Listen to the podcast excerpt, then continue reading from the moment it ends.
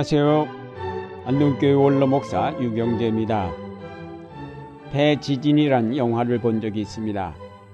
물질 문명의 첨단을 걷고 있는 미국의 어떤 도시에 연속적으로 몰려오는 대지진으로 해서 사람들이 쌓올렸던 모든 것이 무너져 내리는 무서운 영화였습니다.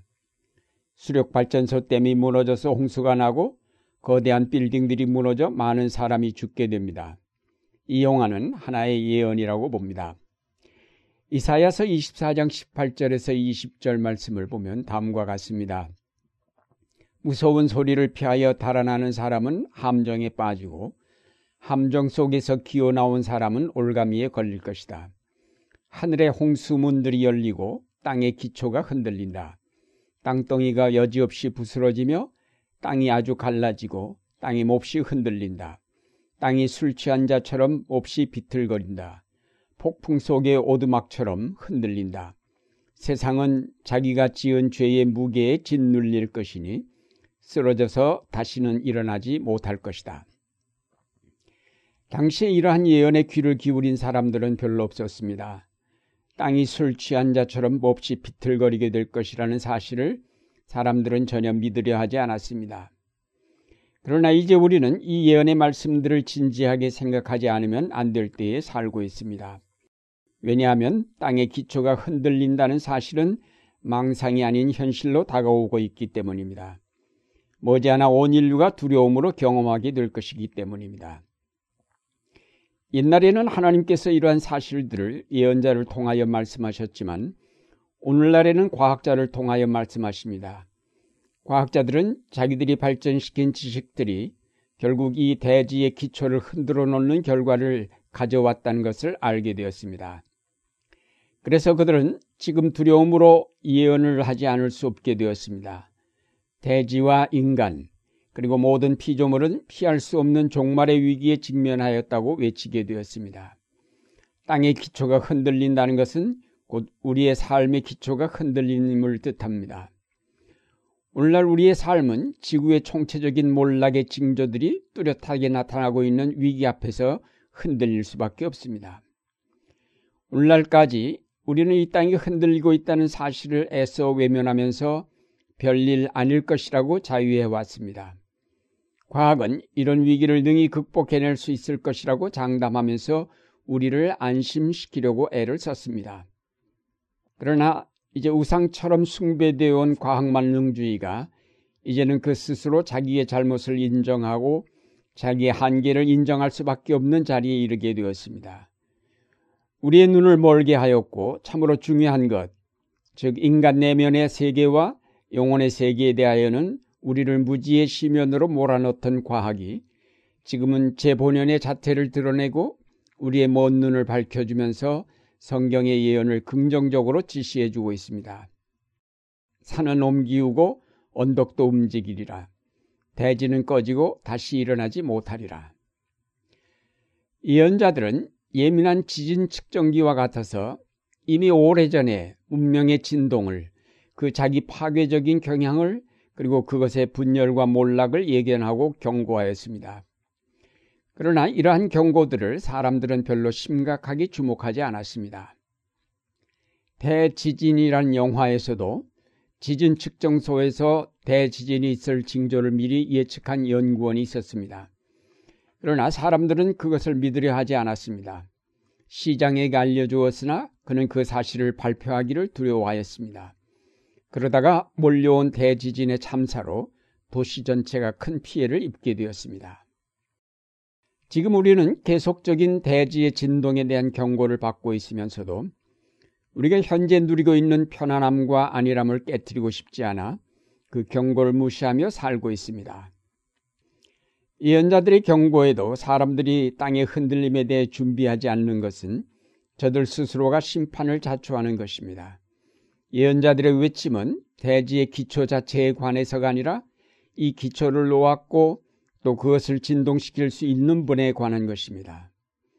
예언자들의 선포는 나라들의 슬픈 운명에 관한 것이 아니라 영원한 정의와 구원을 실현시키고자 심판을 가져오실 하나님에 관한 것입니다.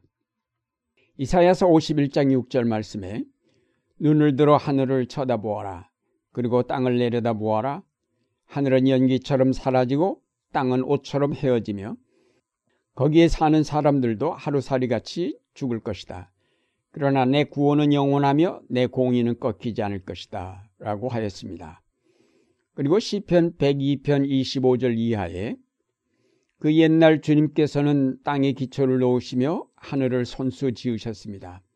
이것이 모두 사라지더라도 주님만은 그대로 계십니다. 그것은 모두 옷처럼 낡겠지만 주님은 옷을 갈아입듯이 그것을 바꾸실 것이니 그것은 다만 지나가 버리는 것일 뿐입니다.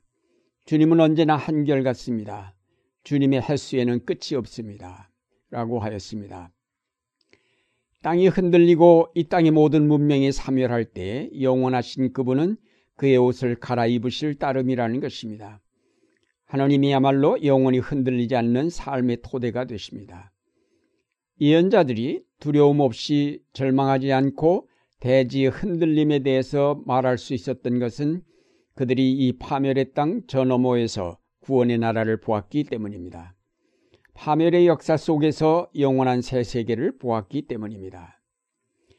예언자들은 한 걸음 더 나아가 하나님께서 이 땅을 진동시키시는 것은 흔들리지 않는 것들만 남아있게 하시기 위한 것이라고 하였습니다. 히브리서 12장 말씀에 보면 그때에는 그분의 음성이 땅을 흔들었지만 이번에는 그분께서 약속하시기를 내가 한 번 더 땅뿐만 아니라 하늘까지도 흔들겠다 하셨습니다. 이 한 번 더라는 말은 흔들리는 것들, 곧 피조물들을 없애버리시는 것을 뜻합니다. 그렇게 하시는 까닭은 흔들리지 않는 것들을 남아있게 하시려고 하는 것입니다. 라고 하였습니다. 또 베드로 후서 3장 12절 이하에도 같은 말씀이 있습니다. 그날에 하늘은 불타서 없어지고 원서들은 타서 녹아버릴 것입니다. 그러나 우리는 그의 약속을 따라 새 하늘과 새 땅을 기다리고 있습니다. 거기에는 정의가 깃들어 있습니다. 정의가 있는 새 하늘과 새 땅의 출현을 위해서는 인간이 구축한 악의 문명들은 다 무너져 없어지는 심판이 따를 것임을 예언한 말씀입니다.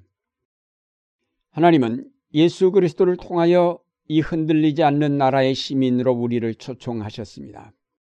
우리는 지금 땅의 기초가 송두리째 흔들리는 시대에 살고 있지만 우리가 결코 절망하지 않는 것은 흔들리는 모든 것이 다 사라져버린 후에 흔들리지 않고 남아있는 영원한 나라에 발을 굳게 딛고 있기 때문입니다.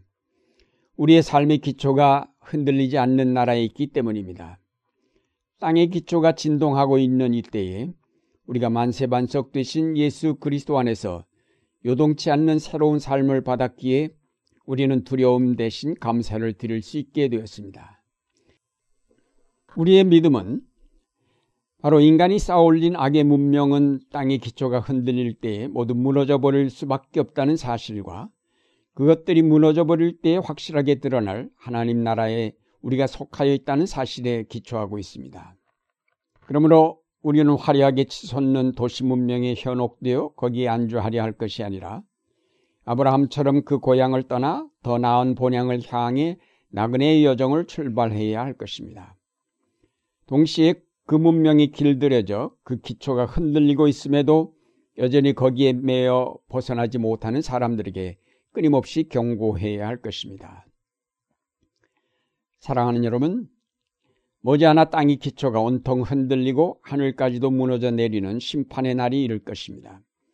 인류에게 행복을 가져다 줄 것이라고 믿었던 과학과 경제의 발전이 오히려 지금은 우리의 삶의 터전을 온통 흔들리게 만들어 놓았습니다.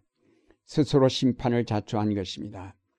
하나님은 이런 파멸의 구덩이에서 우리를 구원하시려고 예수 그리스도를 보내셨고 그를 통하여 흔들리지 않는 영원한 나라에 들어갈 수 있게 되었습니다. 이제 우리에게 주신 흔들리지 않는 삶을 감사하면서 더욱 확고하게 설 수 있도록 이 땅에 대한 미련들을 버리고 믿음으로 그 나라를 추구해 가시는 여러분의 생활이 되시기를 바랍니다.